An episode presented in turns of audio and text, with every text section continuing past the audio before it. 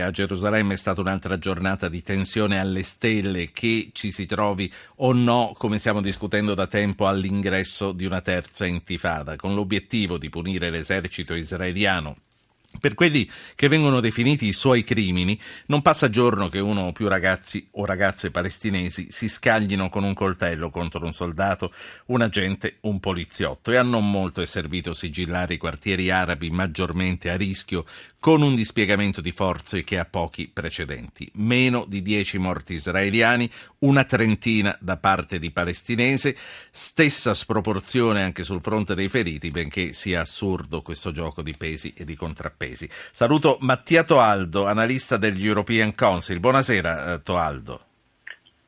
Buonasera. Toaldo, per domani Hamas ha indetto una nuova giornata della collera. Quanto appeal ha ancora l'organizzazione palestinese quando appare sempre più chiaro che le azioni sono sempre più decise individualmente?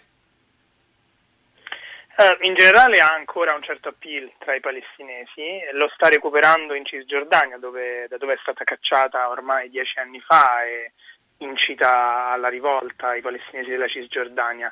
Però è vero, la maggior parte delle azioni sono azioni individuali, in cui molto spesso neanche i familiari sanno che quella persona eh, quel giorno si sveglierà e andrà ad, ad assassinarne un'altra. E si tratta tra l'altro di giovanissimi, il più anziano dei pugnalatori ha ventitré anni, e ci sono anche molti minori tra quei trenta morti di cui parlate prima. Stiamo parlando in gran parte di gente cresciuta dopo gli accordi di pace di Oslo, che sono ventidue anni fa. Qual è, eh, per quello che ha studiato, la scintilla che muove ognuno di questi individui, perché ormai si parla di cose individuali? Che cos'è che li fa scattare? Che cos'è la lettura che li fa scattare, l'episodio, il video, che cosa? Eh, ma ci sono due elementi, sì. C'è l'elemento dei video, dei social network, che ovviamente fanno vedere delle scene a volte vere, a volte no, e, e che ovviamente poi fungono da acceleratori della violenza, come succede nelle nostre città. E poi c'è, come succede di nuovo nelle periferie delle nostre città, un grande senso di alienazione, che qui deriva dal fatto che ci si trova spesso in una condizione di inferiorità in quanto a diritti, e non si vede nessuna via d'uscita politica, se vogliamo, e quindi ci si dà alla rabbia cieca. Ragazzi che ne parlano fra di loro, che ne parlano in famiglia, o sono cose che si assorbono nella vita quotidiana senza che per questo debbano essere oggetto di un confronto? Confrontarsi su queste cose, mi viene in mente quando qui si diceva taci il nemico t'ascolta, confrontarsi su queste cose è possibile, è pericoloso? Nelle famiglie sì, il problema è che ehm, in Israele e in Palestina si vive molto spesso molto vicini alle persone dell'altra parte, il caso per esempio di Gerusalemme, ma anche molto distanti, perché poi sui social network si frequentano solo persone a noi simili, e questi sono grandi acceleratori di violenza, nel senso che eh, il contatto, un po' come nei nostri condomini, eh, favorisce eh, le reazioni scomposte, e dall'altro lato ci sono delle situazioni politiche che queste reazioni scomposte eh, le accelerano e le aumentano. Sigillare i quartieri arabi eh, sembrava una soluzione, ma ha portato a poco. Come è possibile mettere anche gli arabi che vivono dentro una città cosmopolita come Gerusalemme, metterli in condizioni di non interagire con i cittadini israeliani? Che poi ricordiamo, Gerusalemme è comunque una città molto piccola, è grande come Bologna, ha i quartieri, ha la porta di Damasco con una concentrazione araba maggiore, ha altri quartieri. Come si fa a, a isolarli?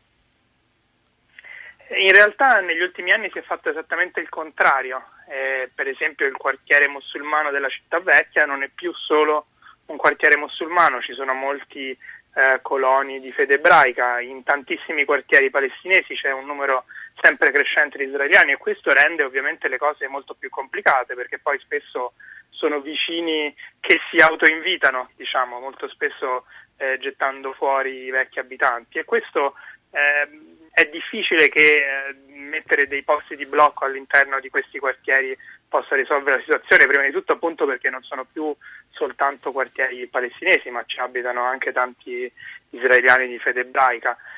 Dovremo vedere nelle prossime settimane se questa strategia funzionerà davvero, se verrà veramente attuata, perché poi, come spesso succede, una cosa è l'annuncio e una cosa è la realtà.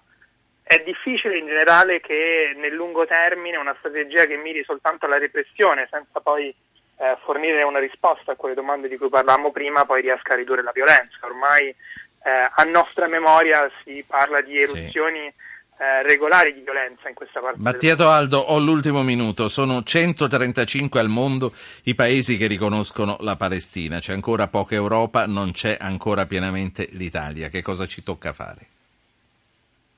Eh, il riconoscimento comporta delle responsabilità e se noi crediamo che eh, in quella parte di mondo ci debbano essere due stati, poi a un certo punto il riconoscimento dovrebbe venire naturale.